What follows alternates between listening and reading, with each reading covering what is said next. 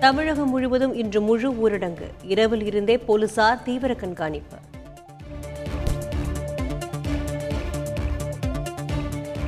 முழு ஊரடங்கையொட்டி டாஸ்மாக் கடைகளில் அலைமோதிய கூட்டம்.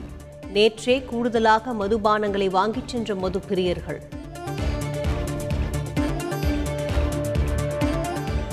சென்னை வடபழனி முருகன் கோயிலில் இன்று கும்பாபிஷேக விழா. பக்தர்களுக்கு அனுமதி இல்லை எனவும் அமைச்சர் சேகர் பாபு அறிவிப்பு. தமிழகத்தில் தினசரி கொரோனா பாதிப்பு முப்பதாயிரத்தை கடந்தது. நோய் தொற்றிற்கு ஒரே நாளில் முப்பத்து மூன்று பேர் உயிரிழப்பு. சென்னையில் நேற்று ஆறாயிரத்து நானூற்று ஐம்பத்தி இரண்டு பேருக்கு கொரோனா பாதிப்பு. கோவை செங்கல்பட்டு மாவட்டங்களிலும் தொற்று அதிகரிப்பு. கும்பகோணத்தில் காவல் ஆய்வாளர் உட்பட பத்திற்கும் மேற்பட்ட போலீசாருக்கு கொரோனா தொற்று. வெறிச்சோடி காணப்படும் காவல் நிலையங்கள்.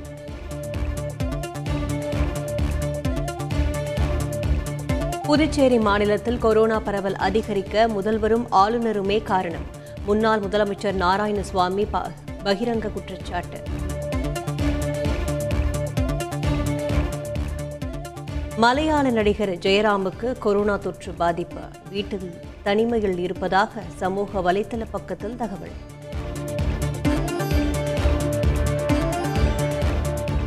கேரளாவில் கொரோனா பாதிப்பு அறுபது லட்சத்தை நெருங்கியது. நேற்று ஒரே நாளில் நாற்பத்து ஐந்தாயிரத்து நூற்று முப்பத்து ஆறு பேருக்கு தொற்று. நகர்ப்புற உள்ளாட்சி தேர்தலில் சுவரொட்டி டிஜிட்டல் பேனர் மற்றும் கட்டவுட்டுகளுக்கு தடை. பதினெட்டு பக்க வழிகாட்டு அறிக்கையை வெளியிட்டது மாநில தேர்தல் ஆணையம்.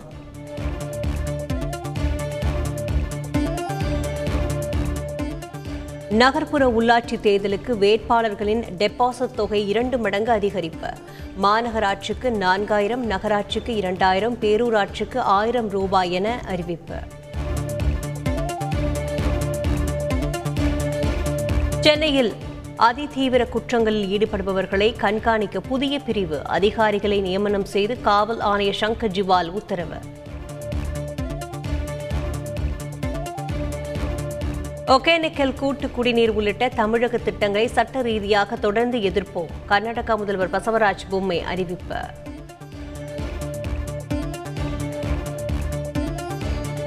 காவிரியில் ஒகேனக்கல் இரண்டாவது குடிநீர் திட்டம் நிச்சயம் நிறைவேற்றப்படும். சட்டப்படி தமிழகத்திற்கு உரிமை உண்டு எனவும் அமைச்சர் துரைமுருகன் திட்டவட்டம்.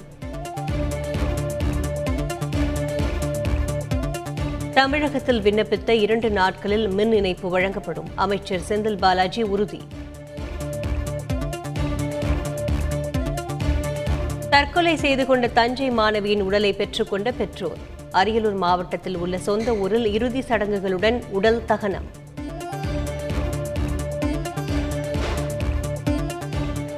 கன்னியாகுமரி அருகே சிறுவனிடம் நகைகளை திருடிவிட்டு பீரோவுக்குள் அடைத்து வைத்த பெண். இரண்டு நாட்களுக்கு பின் சடலமாக சிறுவன் மீட்பு. பேரறிவாளனுக்கு ஒன்பதாவது முறையாக பரோல் நீட்டிப்பு மேலும் ஒரு மாதம் நீட்டித்து அரசாணை வெளியீடு.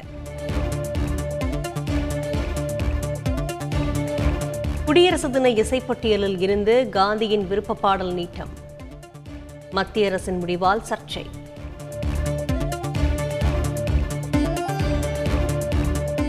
ஐந்து மாநில தேர்தலில் ஐநூறு பேருடன் திறந்த வெளிக்கூட்டம் நடத்தவும் பத்து பேருடன் வீடுதோறும் பிரச்சாரம் செய்யவும் அனுமதி.